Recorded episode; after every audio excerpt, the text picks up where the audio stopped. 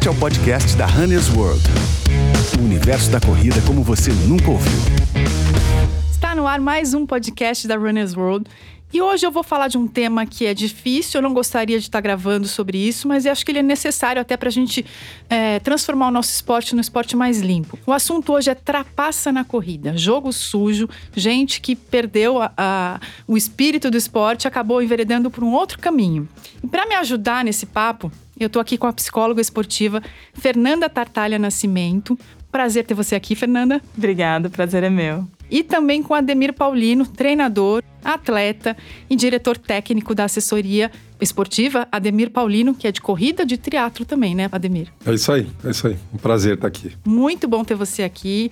O Ademir, além de um dos treinadores mais conceituados do Brasil, também é um atleta muito reconhecido, foi prata no Mundial de A4 2014. Isso, né, Ademir? É isso aí. Então ele vai poder falar tanto da experiência dele de treinador, como também de atleta. E acho que a gente tem vários casos que a gente pode relembrar aqui para começar esse papo. Acho que um dos mais célebres aqui no Brasil, né, pelo menos, foi o da São Silvestre. 2017 teve ali um episódio de 12 números de peito clonados com envolvimento de uma assessoria esportiva. E a ESCOM, que é a organizadora, tomou várias medidas para tentar frear isso. Conseguiu, inclusive no número de pipocas, que são os corredores que correm sem o número de peito. Mas em 2019, agora na última edição, também houve casos de número clonado. E daí eu queria que vocês tentassem me ajudar, a gente, né, todo mundo que está nesse papo aqui com a gente, a entender esse fenômeno, especialmente entre o amador. O que, que leva uma pessoa a colocar um número de peito que não é o dela? Levantar cedo, madrugar, depois de um tempo treinando ou não treinando, e fazer uma prova que ela não deveria estar ali, que, que, que, o resultado não vai valer, que ela vai acabar prejudicando o resultado de, de outras pessoas, porque pode falar assim: ah, no atletismo amador não vai ganhar dinheiro. Tudo bem, mas vai roubar a classificação de, dessas pessoas por faixa etária, seja qual for o objetivo, né? O que, que vocês acham que está passando ali na cabeça dessa pessoa nesse momento?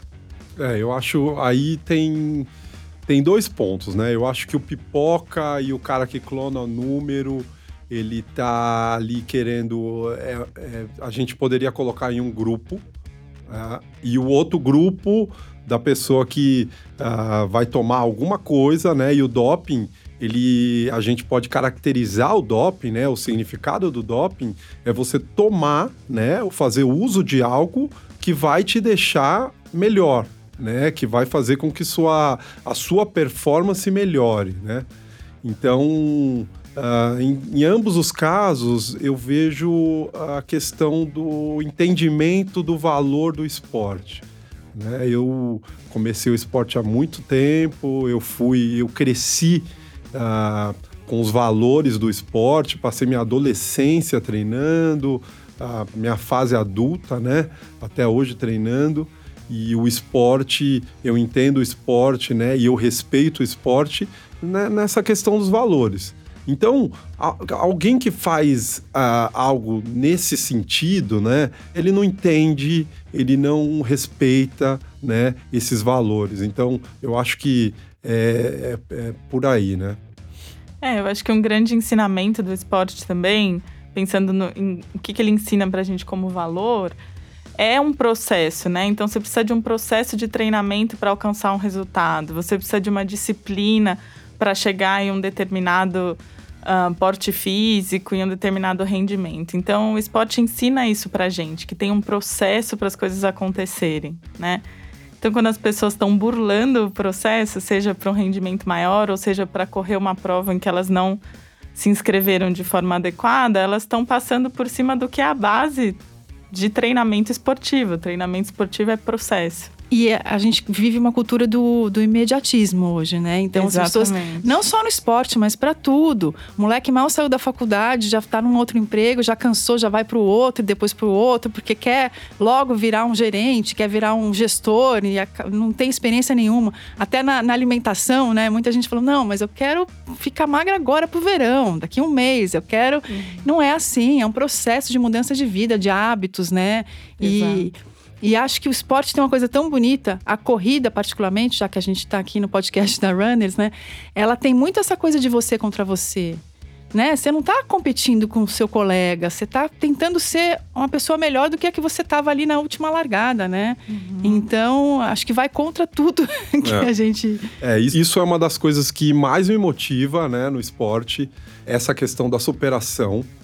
E esse ponto que você colocou é um, talvez seja um dos pontos cruciais. A galera chega para treinar, né? Eu sou treinador, tenho muitos alunos e, e a minha conversa inicial com esses alunos, né? Esse primeiro bate-papo é exatamente para segurar a galera, né? Porque o cara, ah, não, já corro há dois anos, eu quero fazer maratona, mas quem corre há dois anos é iniciante no esporte. Né? Então, o que você comentou, Fê, da questão do processo faz todo sentido, né? Porque a gente, é, para você conquistar algo no esporte, né, você precisa colocar, incluir hábitos, né, na sua vida que é, você, se você traçou algo, né, se você tem aquela meta, você tem dentro desse processo é, que ir, né, passo a passo, dia a dia. E o mais legal de tudo, né, o mais legal de tudo é o processo. Uhum. Né? É o que transforma a gente, é o que, né? É onde você vê a sua fidelidade, aquilo que você se colocou, né? Como meta, como objetivo. É o grande onde... aprendizado você tem ali no processo, né? Exatamente, claro que no dia da prova você vai aprender um monte de coisa, mas no dia da prova tem as coisas que você gerencia, tem as, os fatores que são inerentes à sua vontade, então você nem sempre você vai conseguir fazer aquela prova ideal por N fatores, né? Agora, aqui, no processo que você tem altas doses de autoconhecimento, né? E vai aprendendo com seus tropeços, vai aprendendo a respeitar o seu corpo, a ouvir o seu corpo e a entender como que você funciona. Uma mesma planilha pode ter resultados totalmente diferentes para né, várias pessoas. Então é ali que a gente evolui. E acho que é isso que essa pessoa não está enxergando, né?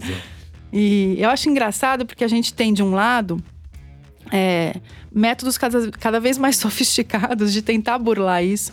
Mas, por um outro, a gente vive numa época em que tem muita forma de você mostrar que a pessoa fez, né? Então, a pessoa está se arriscando ali até a imagem dela, né? Porque, por exemplo, hoje você vê gente que corta caminho, você já deve ter visto isso também, né, Ademir? Sim, você sim. é da corrida, mas também do, do aquatlon, né, do triatlo. Então, gente que pega um trecho ali faz de bike, que deveria ter feito correndo. Já vi gente pegando metrô e saindo num ponto e entrando no outro ponto. É, acaba sendo pego depois porque não passou pelos tapetes. Ou até muita gente hoje em dia consegue passar pelos tapetes e mesmo assim tem casos notórios assim de gente que correu passagens entre aspas mais rápidas do que o Kipchoge teria corrido. Uhum. Porque você vai ver ali a passagem quilômetro a quilômetro, de repente tem um quilômetro que ela correu numa velocidade que nem se ela nascesse de novo. Então tá cada vez mais fácil. Você tem câmeras fotográficas da prova, os fiscais das provas e os fiscais alheios, gente que tira foto, que está registrando. Então é um risco grande, né, dessa pessoa ser pega e ter a imagem manchada, né? Então é um preço muito alto que esse pessoal está pagando hoje em dia. Com certeza, mas a gente imagina que se eles estão dispostos a pagar esse preço, a, a correr esse risco, é porque o que eles vão ganhar no fim, em teoria, para eles tem ainda mais valor, né? Então, uh, chegar numa boa colocação, fazer um tempo bom, poder postar isso de alguma forma, ganhar algum benefício que para a gente aqui está parecendo que não faria muito sentido, para eles talvez seja a razão da vida, assim, né? Então, ah, mas fazer um tempo melhor ou estar tá numa boa colocação é importante a todo custo para mim, mesmo que para isso eu passe o risco de ser pego, enfim, ou até acabe com a minha saúde, no caso do doping, né? Então aí vale a gente questionar também por que, que isso está tendo tanto valor na vida das pessoas, né? Por que, que fazer uma marca ou uma colocação vale a pena você colocar em risco até sua saúde? É isso vale para quem joga sujo e para quem joga limpo também.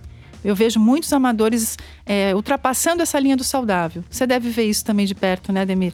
Não, a qualquer custo, nem que eu perca meu sono, que eu perca minhas relações pessoais e de trabalho, nem que eu vou conseguir essa minha meta, nem que eu tenha que acordar. Tudo bem, daí tem uma parte que é determinação, que fala assim: não, nem que eu tenha que acordar a tal horário todo dia de manhã legal. Agora, cê, às vezes você passa essa linha do saudável também, mesmo quando você está dentro do jogo, né? Dentro da regra. Sim, sim. É, assim como eu disse que o, esse primeiro papo que eu tenho com a galera é para segurar, falar, ó, o processo, né? O ideal, a gente correr as provas mais curtas, a gente melhorar, você ficar mais veloz, para depois a gente ir para uma prova um pouco mais longa, para depois a gente fazer uma maratona, que é o objetivo. Então, desde já a gente vai estar tá treinando para maratona, só que a gente vai estar tá preparando, né, para chegar lá. Mas essa questão do imediatismo, né? E o que eu vejo, né, com esses anos todos de esporte, é que esse perfil que você falou, esse perfil, Paty, essa galera costuma parar. Não é um cara que tem uma longevidade. Né? Então, aquele cara que, meu, em um ano já fez um Ironman, a segunda prova dele é uma maratona. Como ele não respeitou o processo, ele queimou etapas, é um cara que dificilmente ele dá continuidade. Né? Então, isso também acontece até por essa quebra na, dentro do processo. Né? E aí, a gente falando hoje, eu acho que você colocou um ponto perfeito aí, Fê, com relação às redes sociais. Uhum. Eu venho da, de, um, de um momento né, do atletismo que a única prova que a gente tinha resultado era a São Silvestre. Então, o que a gente fazia? A gente queria correr a São Silvestre e no dia seguinte comprar a Gazeta para ver o nosso nome lá na Gazeta. Era a única forma que a gente tinha de ver resultado.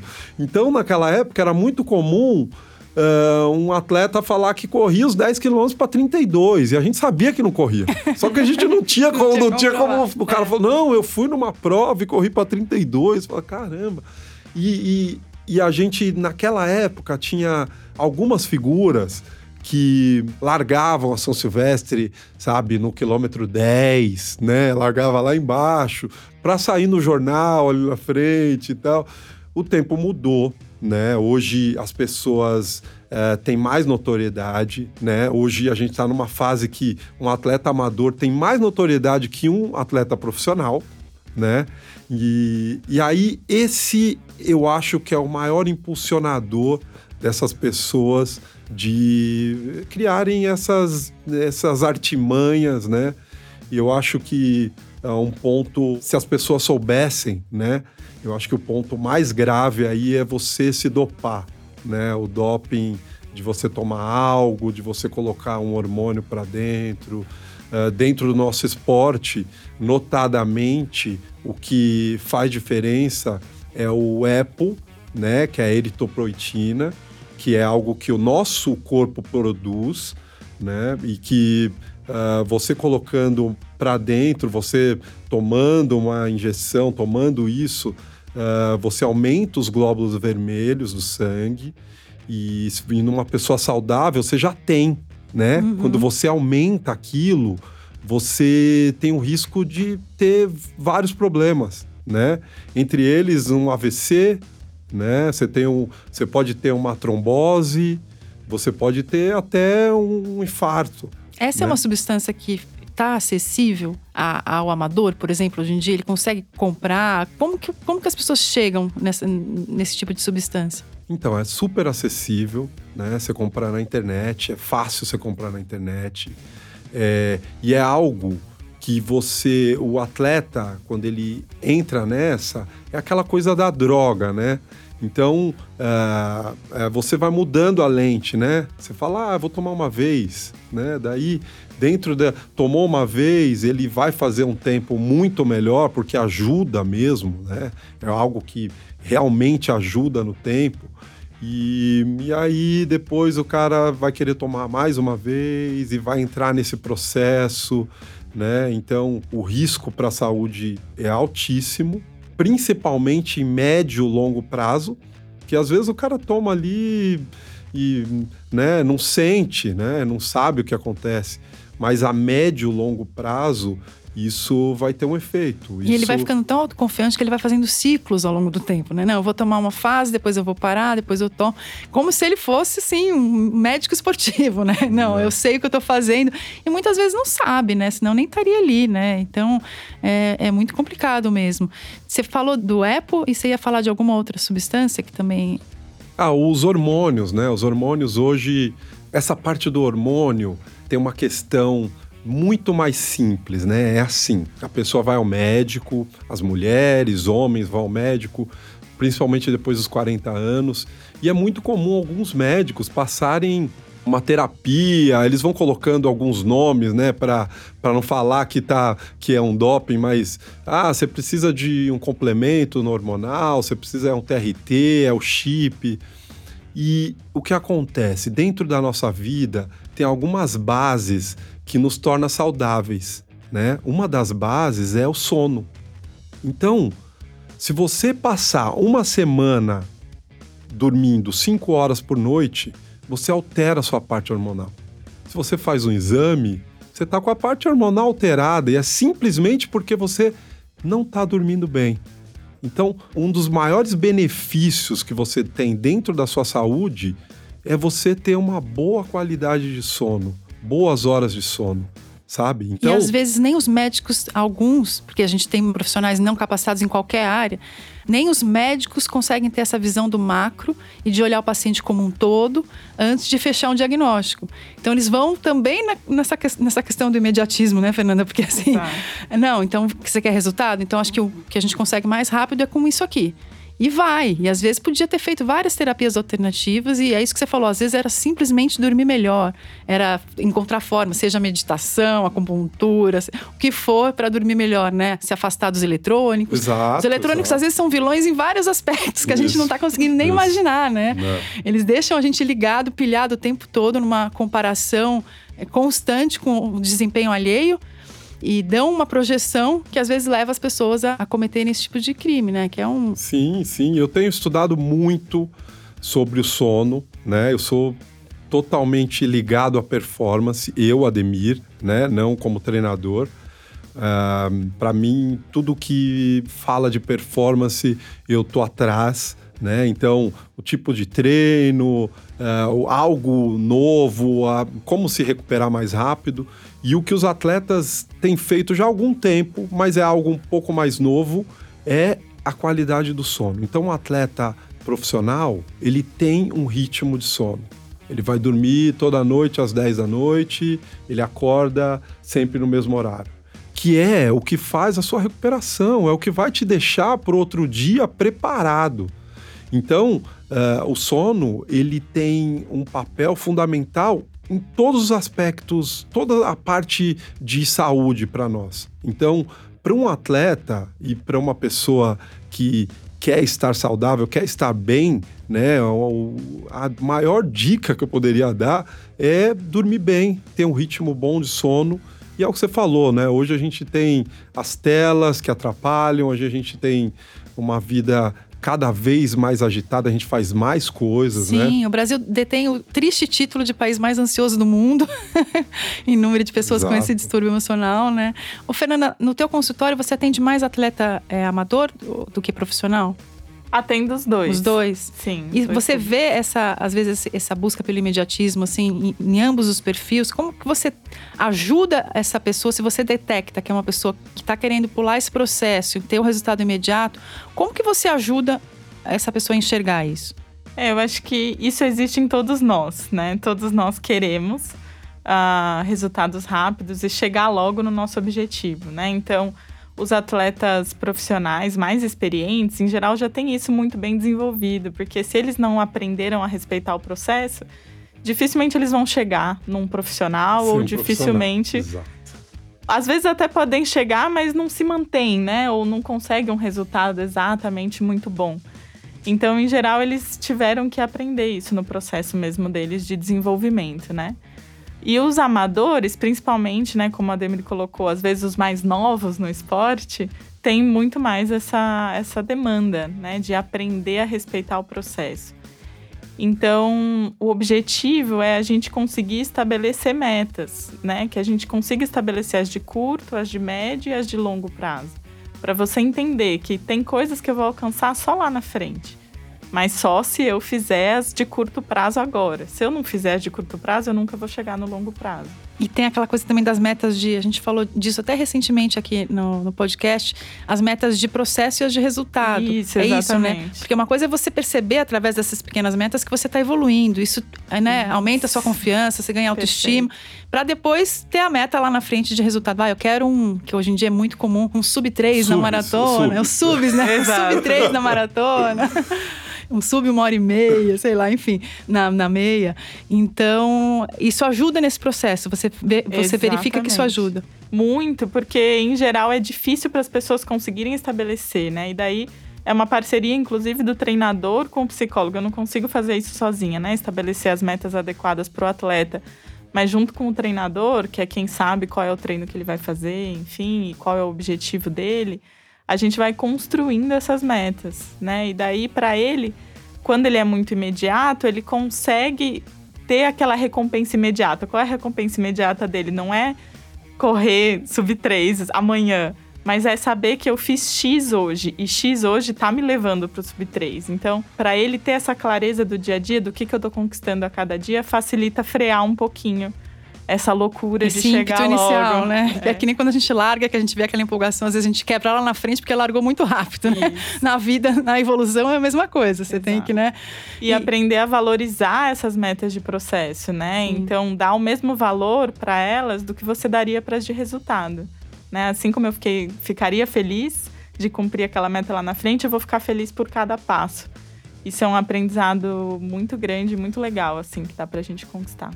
É, um ponto aí, né, que você falou, é o pagar o preço. Isso. Porque você traçar uma meta, falar, ah, Ademir, pô, você corre bem, eu quero correr igual você, mas tem que pagar o preço, Isso. sabe? É aquela coisa de, mesmo quando você não quer fazer, você tem que fazer, né? Então, Óbvio, a gente está falando de amadores, né? A gente é, tem aí dentro do amador uma, uma flexibilidade. Eu acho muito legal quando um cara chega lá e fala: Meu, eu quero fazer menos de uma hora e meia. Eu gosto quando tem uma coisa bem definida assim, né? Mas a gente tem um processo e a gente vai ter que pagar o preço, né? Correr não é fácil. Correr talvez seja uma das, um do, uma das coisas mais difíceis que eu faço na minha vida correr. Porque nunca, né? E até para a gente evoluir, você não pode estar tá dentro de uma zona de conforto. Né? Não é porque você correu 10 quilômetros uma vez que o outro 10 quilômetros é fácil. Não é. Né? Cada dia tem o seu, tem a sua dificuldade e isso para mim, né, pessoal, é o que me motiva. É aquele, é o mais um dia, é o outro dia, é aquela coisa bom. Amanhã eu vou gravar às nove da manhã, vou passar o dia inteiro trabalhando, vou ter que correr às cinco e meia. E sair para correr às cinco e meia. Tava chovendo? Tava chovendo. Pois é. Mas a gente... E pro amador é mais desafiador ainda, né? Exato. Porque o atleta de elite, a gente já teve com alguns aqui. Eu tô na Runners desde 2008, né? Então já conversei com muita gente. Para eles não tem tanto esse dilema. Não tem essa história de motivação. É treinar, acabou. É, é o meu trabalho. É, tô trabalho. Lá, tô, é, né? Eu tô ali para isso. Não existe a motivação. O amador precisa disso, porque às vezes tem várias pedrinhas também no caminho que a gente vai ter que saber, olha, não, eu vou, vou atravessar porque eu sei onde eu quero chegar. Por isso que é tão importante também ter essa meta maior lá na frente, né? Exato. né? Porque daí você vai superando esses obstáculos. É um dia que o filho ficou doente, é um dia que você tá, não tá muito legal, o chefe exigiu demais, você saiu tarde do trabalho. Você tem várias questões paralelas orbitando ali ao redor. E às vezes esse amador não enxerga que ele não é esportista. Sim. Ele não é um atleta profissional, ele é um esportista que pratica esporte, que tem metas.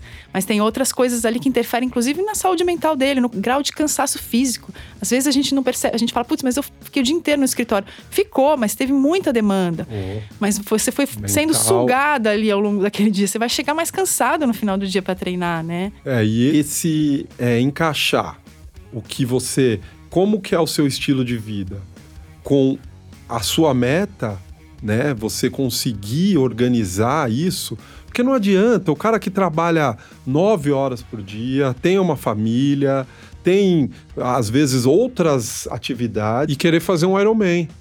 Porque aí o cara ele vai se frustrar dentro do processo, ele não vai conseguir fazer os treinos.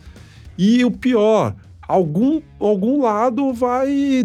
Profissionalmente, talvez a vida dele ande de lado.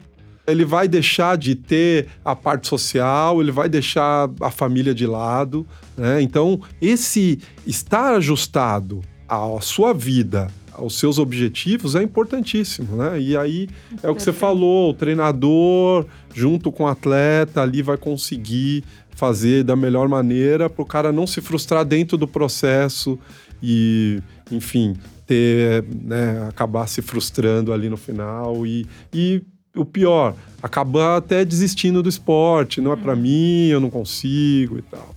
Você, às vezes, quando a gente faz alguma coisa errada, a gente tem dificuldade de admitir pra, pra gente, pra nós mesmos, né?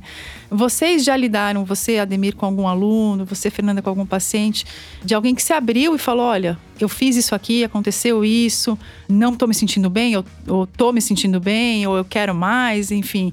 Vocês já lidaram com isso de perto, ou já suspeitaram e conseguiram ajudar essa pessoa de alguma forma? Isso já chegou pertinho de vocês, não? Em casos de doping, assim, não. É que eu trabalho também com alguns atletas de esporte coletivo, que é um pouco diferente aqui da, da corrida, mas no esporte coletivo, às vezes, no tênis também, que não é coletivo, mas é um, enfim, um esporte que também isso pode acontecer. Às vezes tem aquelas ideias de roubar, né? Do tipo, no vôlei, ah, relou no bloqueio e eu não falei. Então, essas pequenas. Outros tipos de pequenos roubos, assim, eu já, já escutei né? E... Mas aí, em geral, são coisas menores, assim, né? Um, um realmente uma trapaça que influenciou um resultado, assim, algo uhum. muito, muito maior, eu não, não tive contato. Mas, em geral, isso, em pequenas proporções, faz parte do esporte, né? Desde que não influencie o resultado lá no final, né? Acho que a gente tem que conseguir conviver de alguma forma. É. A gente, infelizmente, eu tenho observado cada vez mais amadores é, tomando, né? Tomando, uh, usando o doping. Uh, a gente, porque a gente falou de processo e dentro do processo eu conheço bem o processo como treinador, como atleta, uh, observo centenas de atletas diariamente como treinam, né? Atletas amadores e a gente vê alguns resultados, mesmo acompanhando de fora, que não, não batem, né? Aquela coisa de na Major, o cara né, abaixar 10 minutos, aquela coisa já dentro de um, de um nível mais alto. Óbvio que todo mundo está treinando, todo mundo se prepara para chegar, mas não existe, não dá para cortar caminho né? Na evolução você não tem esse corte de caminho. Eu acho então... que os leigos até são lubridiados por isso. Agora, Sim. quem está no esporte há muito tempo, treinadores ou até atletas mais experientes, já olha e fala: "Poxa, tá querendo não enganar dá. quem?", não né? Dá. Porque tá ridículo isso. É. Em alguns momentos fica ridículo para quem está no esporte, né? Você tá muito visível que é impossível esse tipo de evolução, né? É. E as pessoas têm que entender assim, né? Se você faz 4 horas e 20, né, na maratona, e você diminui meia hora de um ano para o outro, isso pode acontecer. Né? O que não dá é um cara que faz 3 horas e 5 e no outro ano faz 2 horas e 40, sabe? Isso a gente já observa, né? Então, é, mas por outro lado, assim, é, a pessoa ela tá fazendo mal para ela, né? Isso aí é, é pessoal, o esporte é individual. Para mim, às vezes, as pessoas vêm comentar, ah, não, porque fulana tá tomando, porque ciclano, sabe? Então eu falo, meu, para nós não interessa nada. Dentro do. A gente tem que se concentrar no nosso treino, tem que estar tá com a nossa consciência tranquila. Tão legal você, dentro de um processo que pode acontecer tantas coisas, né? A gente está falando de corrida, dentro de um processo de um ciclo para maratona né? Que aí depende de cada treinador, mas o nosso ciclo é por volta de nove semanas. Pode acontecer tanta coisa nessas nove semanas. Você pode ficar doente, sabe? Você pode ter uma viagem a trabalho, você pode ter, enfim, você pode se machucar, que é muito comum dentro de um processo ali que a gente está aumentando o volume. Então é tão legal quando você passa todas essas semanas, né? de consegue, sei lá, às vezes tem um ou outro problema, mas a gente consegue ultrapassar e aí a gente chega na maratona e você faz a maratona e aí independente do resultado, né? A gente chegou no final do processo, né? Aquele dia da maratona, o dia da corrida, pode ser uma meia, enfim. A gente chegou no final do processo e é legal a gente observar aquele processo, o que a gente teve de ganhos positivos, dentro desse processo sempre tem, né? E aí, quando o resultado sai, melhor ainda. Né? E aí, quando você coloca algo externo, né? Eu acho que, que a gente está falando vezes dos interfere no, valores. pró- no nosso próprio rendimento, né? A gente fica tão preocupada com, com o que está fazendo de certo, de incrível, ou com o que está fazendo de errado a outra pessoa, né? Essa comparação em época de mídias sociais é quase que inevitável.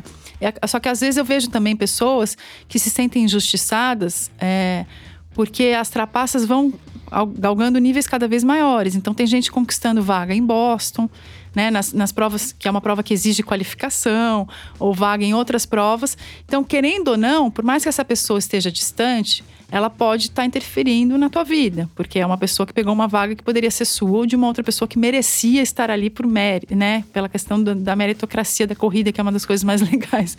Então, a gente, às vezes é inevitável a gente ficar com essa revoltazinha assim interior. Poxa, mas, né? Tanta gente se matando de treinar, o cara foi lá e conseguiu uma qualificação na base do, do- da, da trapaça, né? Então, isso acaba influenciando. Eu me pergunto muito se as pessoas correriam o tanto que elas correm e se esforçariam tanto se não existisse mídia social hoje em dia. Até É uma boa questão pra gente pensar. porque Mas ó, que tantas outras coisas a gente também não deixaria de fazer se É. não existissem mídias sociais, né? Eu acho que a corrida é uma das coisas, mas eu vejo muita gente postando ali o tapa-água, que eu acho legal, faz parte, né? Tipo, é, você tá mostrando pra você mesmo e até pros outros que não, você conseguiu. Isso serve de estímulo, às vezes, pra você e pro outro. Que tá pensando, será que eu vou treinar? Não, não, eu vou. A fulana já acordou hoje às 5 e meia, 6 horas da manhã e foi treinar. Aí é um estímulo legal, Esse é saudável. bom. Esse, Esse é, é bom, bom. exatamente. Esse é bom. Mas tem o caminho perverso ali da comparação também. Não sei se Tem. você sente isso nos alunos. assim. Sim, sem dúvida. Isso é uma conversa constante. A mídia social, para mim, ela me motiva muito. Eu sigo vários atletas, sigo ah, os quenianos, sigo os etíopes, sigo os melhores atletas do mundo. Então, eu observar os caras que postam os treinos, para mim é uma é, inspirador. Então, é sempre quando eu tô treinando ali, me vem aquelas imagens dos caras treinando. Então, é, para esse lado é legal. Aí tem o outro lado, que é aquela coisa que nem sempre o resultado vem, né? Porque para dentro do esporte, igual a corrida, a um esporte de endurance, ele, o que ele mais exige é uma constância. Então, eu costumo falar que eu estou bem para correr quando eu estou com 14 semanas seguidas de treino sem nenhuma quebra. Então, ah, dentro de 14 semanas, a gente está falando um pouco mais de três meses, aí muita coisa pode acontecer. E é, a gente pensando no amador, né, na- de maneira geral, o cara fica doente, né, não pode treinar um dia, um do outro dia tá com preguiça e não consegue ter essa sequência. E assim, quanto mais treinado é o atleta, é o corredor, menos treinável ele é. Então, esse cara que tá um pouco mais, corre um pouco mais, essa atleta que corre um pouco mais, para ela melhorar, ela- a gente está no limite. Então, isso começa a fazer diferença, as pequenas coisas começam a fazer diferença. E aí a mídia social é aquela coisa de, pô, fulano tá fazendo tal tempo, né? Você só começa a ver aquelas histórias de pessoas que conseguiram, né? E de certa maneira, às vezes traz uma frustração.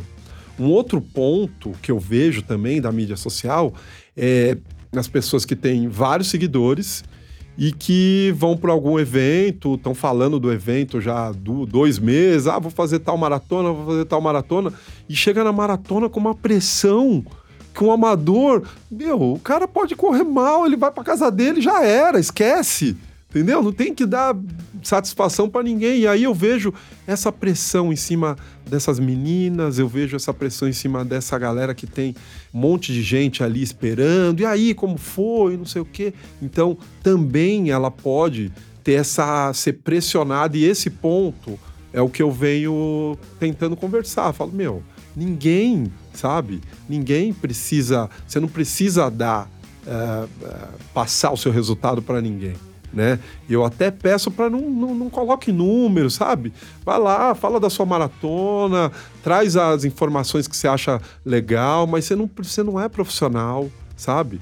Outro dia você continua sendo você, sua família continua estando lá, sabe? E, eu falo isso para às vezes para algumas pessoas muito próximas. Eu falo, cara, numa boa, não leve isso pro lado mal, assim, mas assim, ninguém se importa muito. Vamos. né? Você não é tão importante não é assim. Tão importante assim.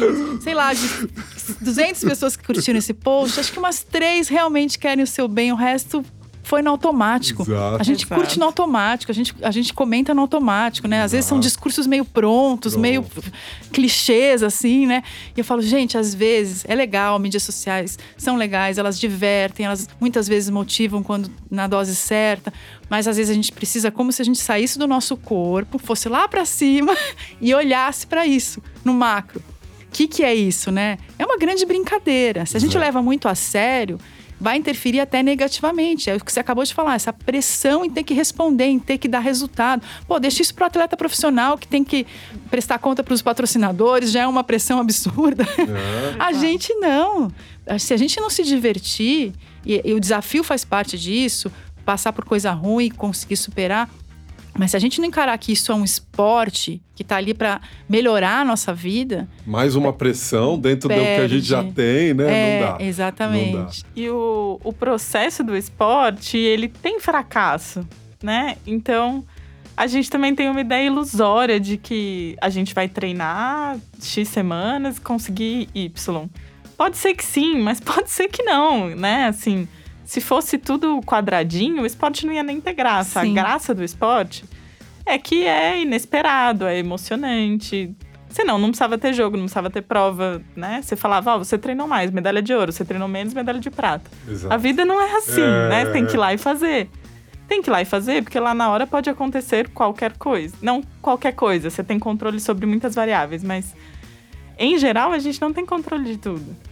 E tá tudo bem. E tudo porque bem, a gente essa tem é que aprender graça. isso na vida, né? A gente não tem controle de tudo. E essa é a Espo- graça do esporte. a gente é. assiste esporte, a gente gosta de estar no meio, é emocionante porque não tem previsibilidade 100%. Né? Se fosse tudo muito previsível, E às vezes Não ia- alimenta uma inveja, né? Uma coisa do tipo. Tem, lógico, a gente acabou de falar sobre a coisa do doping. Tem alguns fatores que mostram que, putz, ali tem, né? Ali tem alguma coisa que não tá batendo.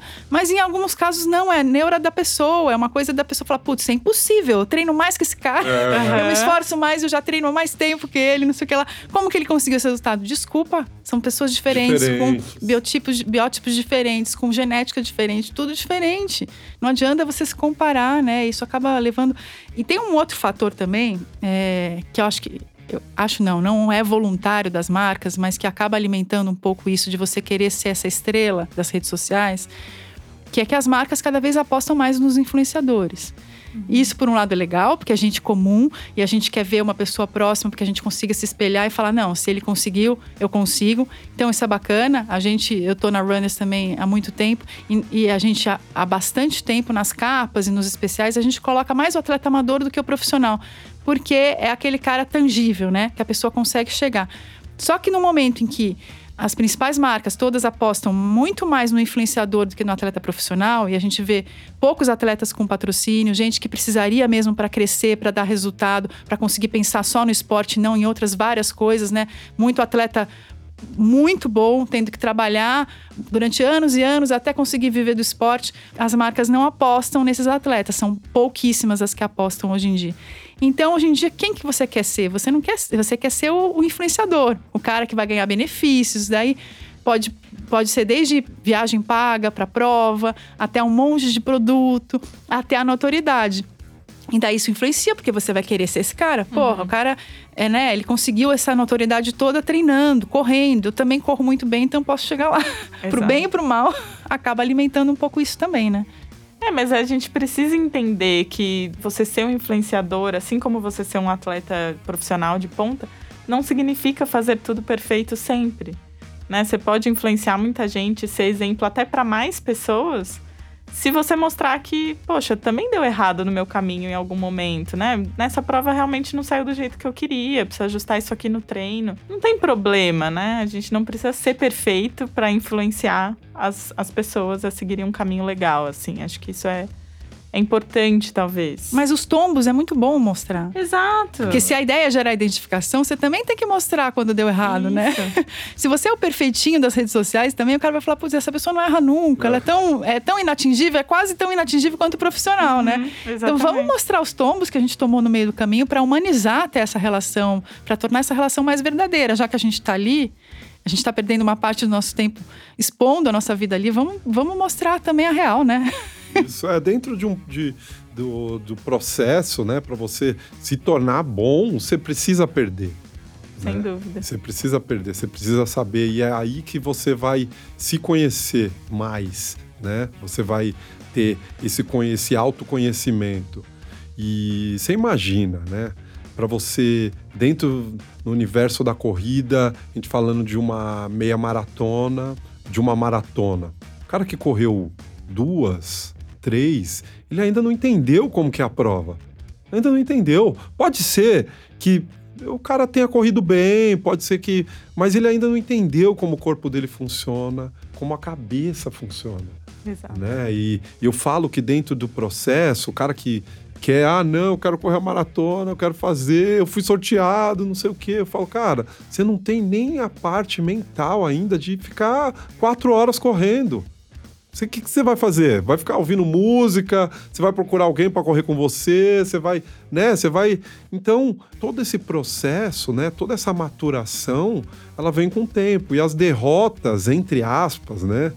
As derrotas com muita aspas aí, né? Porque nos ensina muito, né? As derrotas e as vitórias nos ensinam. Elas são parte do processo. São parte do processo, né? A gente, para evoluir, a gente precisa ter esse processo. E hoje eu vejo as pessoas, nossa, ah, não, vou parar, não sei o quê. Eu falei, quantas maratonas você correu? Eu corri duas. Eu falei, "Meu, você não sabe ainda como que é. Ainda não sabe, a gente precisa, né, fazer mais, dar um tempo, vamos ficar um ano sem fazer isso, sabe, né? Então, é esse equilíbrio, né? A nossa vida é sempre essa busca do equilíbrio e no esporte não é diferente. Bacana. Você tá indo de novo lá para o Quênia? Vou, Dia, vou, dia 20 agora de junho, é isso ou não? vou no dia 20 de junho. Eu levei um grupo, né? Eu fui em 2017 a primeira vez.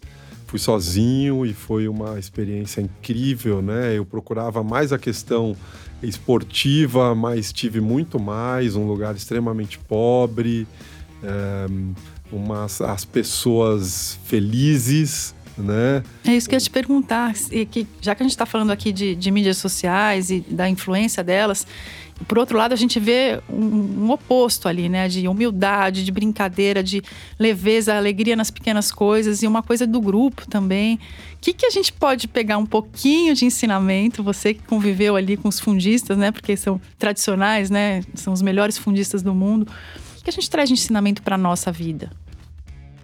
A simplicidade. Simplicidade, o menos é mais. Eu acho que se eu fosse resumir, é isso, sabe? Estar lá no Quênia, né? Eu passei nessas duas vezes quase um mês e meio, né? E aí já tenho conhecimento de vários atletas, consegui aprofundar mais, entender um pouco mais a cultura desses atletas. E é um povo extremamente feliz, numa pobreza é, extrema. A parte de tecnologia quase não se usa. Então, a- nessa segunda vez eu ainda vi alguns atletas com, com GPS, mas é raro. E não são reféns, porque hoje eu vejo muito atleta refém de GPS. A percepção de esforço, pra quê, né? Não, já teve. Eu, o que eu brinco, que teve casos de alguns alunos que eu pergunto se ele tá cansado, ele olha no relógio. Eu quero matar, né? Pelo O cara vai de olhar no Deus, relógio é. pra ver se ele tá Não, é- cansado. é. E, e aí, essa, essa noção de ritmo que você vai desenvolvendo sem um GPS, né? Óbvio que o GPS é extremamente importante. Eu tô com um relógio aqui que marca a minha potência da passada. Mas isso é uma ferramenta dentro do, do meu treinamento. Né? Eu não posso ficar ligado quando eu tô correndo ali, eu quero ver quando não, não é isso, né? E esses atletas é extremamente isso, Paty. A galera, alguns até sem relógios, né? Tênis também a galera não. até por conta da pobreza, eles usam. Não tem essa história de pisada, não tem essa história de é, tipo de tênis mais alto, drop, essa coisa a gente ouve, ouve aqui, né? Lá não tem isso. E a simplicidade desde a alimentação, aquela coisa de, dos alimentos na sua forma mais simples, plantou, comeu, uh, o treinamento, né? os caras estão em altitude, eles realmente treinam muito, treinam muito. A força do grupo, que uh, a gente não consegue ver aqui. É difícil a gente conseguir juntar grandes atletas, né? Aqui e, e esses atletas crescerem juntos. Eu, o que eu vejo aqui são os, os principais atletas da modalidade treinando sozinho. Né? E por que um Kipchoge não sai de lá? Porque ele vai ser desafiado. Vai ter um atleta mais novo, que corre mais, ele vai ter grandes outros atletas que estão aparecendo, e isso vai formando aquela cultura e o que só tende a crescer, eles, eles ganham juntos, né?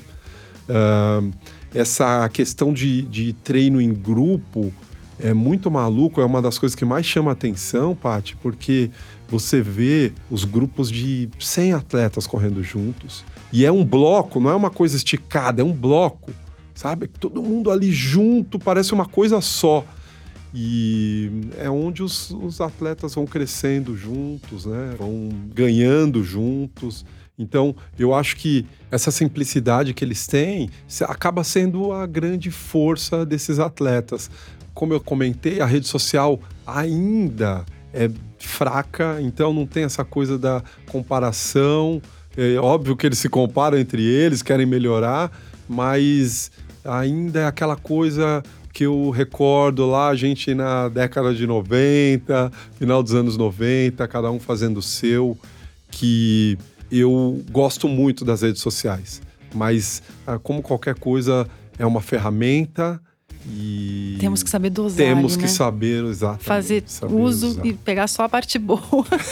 é, acho que é isso, gente. O papo foi muito bacana. Eu acho que essa última a coisa da simplicidade, acho que pode ser uma dica para quem está nos ouvindo e já pensou em enveredar por esse caminho, esse caminho de cortar caminho, né? Ou já fez isso em algum momento, para tentar a gente tentar re recuperar essa alegria de correr, genuína, né? O amor genuíno para o esporte, porque daí acho que tudo perde sentido, tudo que não for conquistado na evolução, no mérito, perde um pouco de sentido, né? Exatamente. É, Com eu, o- o- uma das coisas que o esporte ensina pra gente é que a gente tem limites, né? Uhum. A gente tem limite. Então, é, isso é, é muito legal. É muito legal você é, saber aonde estão, seu, estão seus limites. E o cara que pensa em, em tomar algo, ou cortar caminho, ou dar número, né? Você falou de Boston, tem gente que dá número pro outro, correr com chip, não sei o quê. Sim, tem as mulas que a gente chama. Isso. o pessoal vai com dois, três números, né? Um Isso. horror. isso. É, o cara não, não respeita o próprio limite.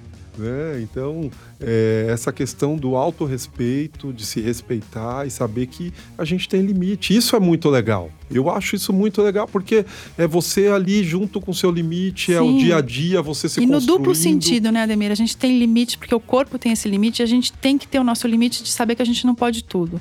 Que a gente não pode fazer o que a gente quiser, que a gente não pode burlar as regras para chegar onde a gente quiser. Né? Eu sou mãe, eu tô tentando ensinar isso pro meu filho de cinco anos. Tem gente que passa a vida sem entender isso. E daí acho que. é, Nesse aspecto, trabalho também junto com o psicólogo, psicólogo do esporte especialmente, para às vezes é uma coisa que a gente precisa tratar mesmo, numa terapia, num, num num processo mais longo. Não é dar um toque no cara, não é o cara ser punido uma vez que vai resolver. O cara precisa de um acompanhamento mesmo. A gente tem que se conhecer, ter essa humildade e falar: não, eu preciso é, de um trabalho, preciso trabalhar isso, né? Exato, porque se a, pra gente não se comparar com o outro, pra gente conseguir enxergar nosso limite, a gente precisa valorizar o nosso interno, né? Entender qual é o meu valor, o meu valor de fazer a minha maratona no tempo que eu consigo, dentro do meu processo, dentro do meu momento, né? Isso exige muito autoconhecimento, muita alta aceitação, né? Entender quem eu sou, o meu momento. E saber que isso é tão bom quanto o cara que corre muito melhor que eu. É o momento dele, é o processo dele. Né? O meu também pode ser tão bonito quanto. É Isso aí. Obrigada, foi um prazer ter vocês aqui. Não sei se vocês querem deixar um último recado, mas gostei muito do papo. Acho que a gente conseguiu é, passear por esse tema de uma maneira leve. Tem, quem sabe ajudar alguém que, te, que esteja ouvindo a gente aqui agora, né?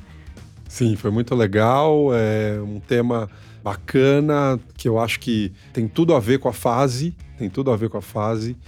E, bom, foi ótimo participar. Quero deixar meus contatos aí. Eu sou Ademir Paulino. Nas redes sociais é fácil achar. A assessoria leva meu nome também. E, bom, é, parabéns aí pelo podcast. Muito eu fico bem feliz de é, ter mais informações. Eu acompanho o podcast, mais informações. Então, a comunidade precisa disso e, e isso também parte do processo do crescimento do esporte. Então, Estou bem feliz, parabéns pelo seu trabalho. Obrigada, Demir. Obrigada, Fernanda, também, Obrigada, pela participação. Eu que agradeço.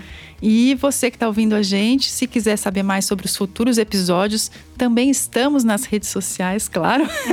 RW Brasil. Lá a gente sempre divulga os próximos episódios. E quero que você tenha no nosso perfil do Instagram ou no Facebook, também Runners World, um canal aberto para mandar críticas e sugestões. A gente quer saber o que, que você quer ter aqui para fazer um programa cada vez melhor. Falou? Até a próxima!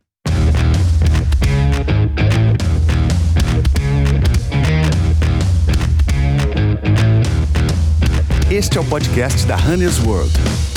O universo da corrida como você nunca ouviu.